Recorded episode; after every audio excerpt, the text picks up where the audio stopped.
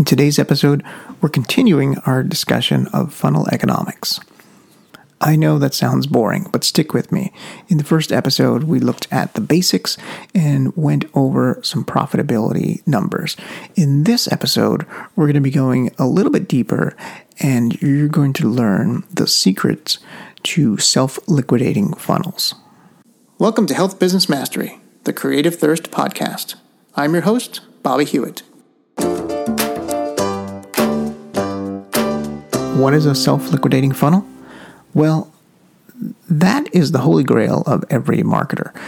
Basically, if you can acquire a customer at zero cost, you can scale infinitely. So, how does that work? You basically pay a cost per acquisition to acquire a customer, and they come to your landing page, they buy, and they go through a series of upsells and maybe buy a few more things. The total average order value of that customer if it equals the cost per acquisition, the amount you're paying to buy or acquire that customer, then you are basically breaking even on the ad spend. And that is a self liquidating funnel. The money that you're putting in is exactly equal to the money that you're getting out. It's breaking even so that you're making your money on the back end here, everything that customer buys after the funnel, after they're first introduced to your business.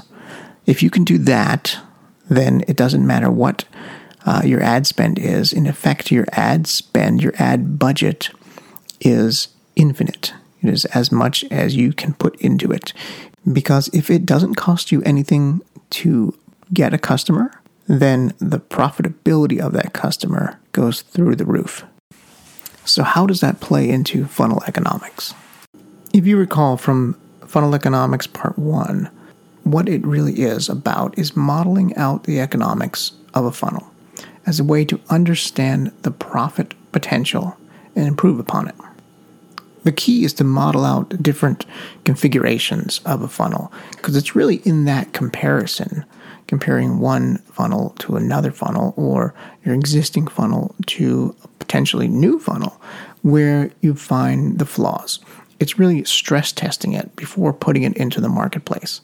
And you can save yourself a lot of grief and a lot of money if you do this. You, this approach enables you to really optimize a self liquidating funnel for maximum return for a dietary supplement. And that's what I call funnel economics. So, simply put, the economics of your funnel will tell you how profitable that funnel is or how profitable that funnel can be.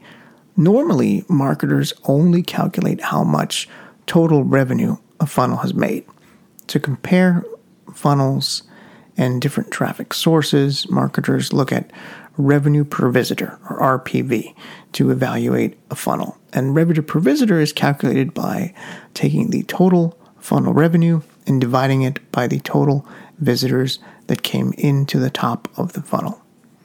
So, revenue per visitor is really a quick way of comparing the performance of one funnel over another funnel over some period of time. But there is a fundamental mistake in only looking at the revenue of a funnel. Just looking at the total revenue hides many flaws. For one, the profitability of a funnel is hidden when you only look at revenue because you're not accounting for cost of goods sold. A better way to look at funnels is through funnel economics, right? So the better way of evaluating a funnel is by looking at the net revenue of each offer in each funnel. So looking at net revenue tells you how much money your funnel actually made.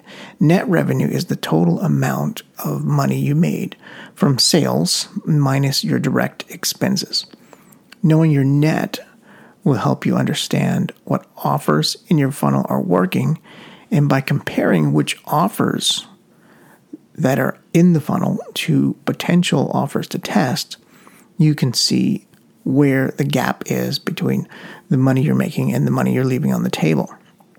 And then you can make adjustments to your offers to maximize your net. Remember, your net revenue dollars are calculated by taking the revenue or gross sales made for each offer in a funnel and subtracting out the cost of goods. That's including the shipping costs and the fulfillment fees and any other costs associated with the individual products, not the advertising cost and not the cost of um, the copywriting and the design or development.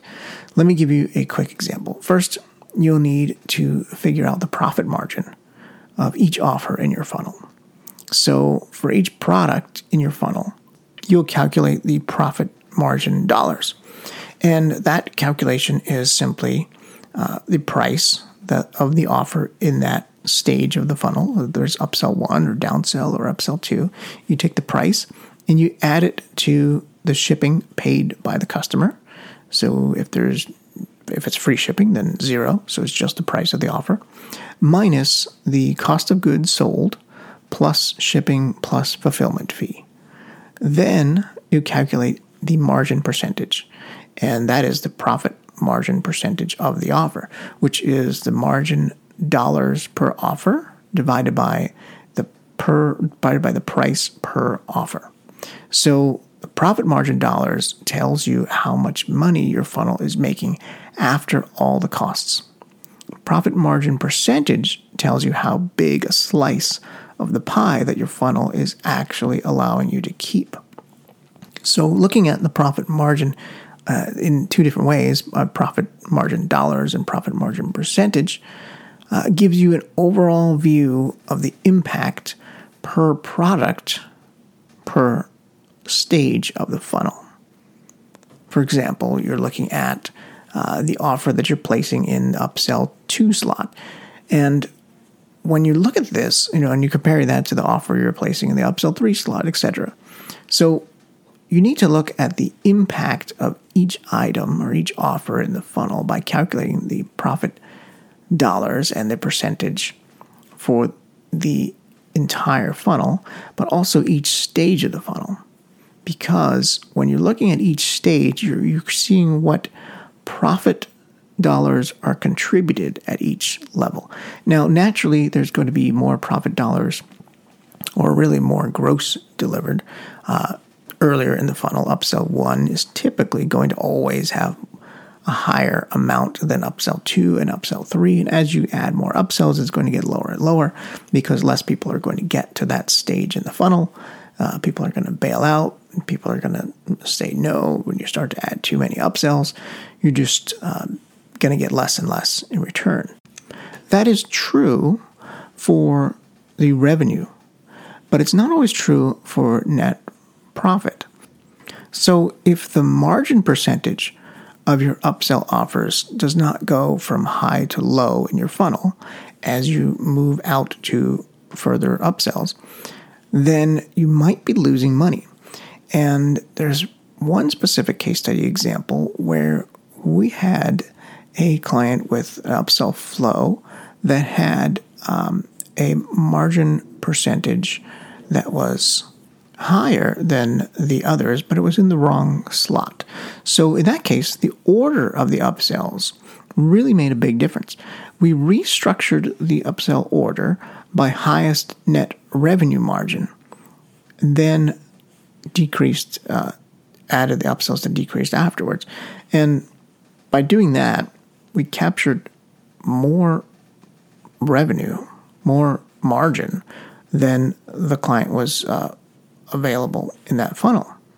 The other thing that looking at funnel economics will expose is that typically deeper in your funnel, the more upsell stages that you have, the more people will drop off, as I mentioned earlier. It's just the nature of funnel. So if you're not net positive until your third upsell or even your second upsell, then you have very little chance of making much money because most of your money is going to be made, if not on the front end, it's going to be made on the first upsell. So if the top of your funnel has a negative net revenue percentage for offers like soft offers that are just collecting shipping up front, then this might be a sign of a weak funnel where you're sacrificing profits for conversion in that case, you're, you'll notice it in the funnel economics. At what point, at what upsell, what number upsell, you become net positive. Typically, such a funnel only gets to positive percentage deeper once the customer buys more through subscriptions or future back-end offers. However, you may want to deliberately break some of the rules of a funnel if your offers just make more sense. So in particular, the order of your funnels, regardless of profit margin, funnels are as much an art as they are a science. So the art of a funnel can sometimes take precedence over the economics.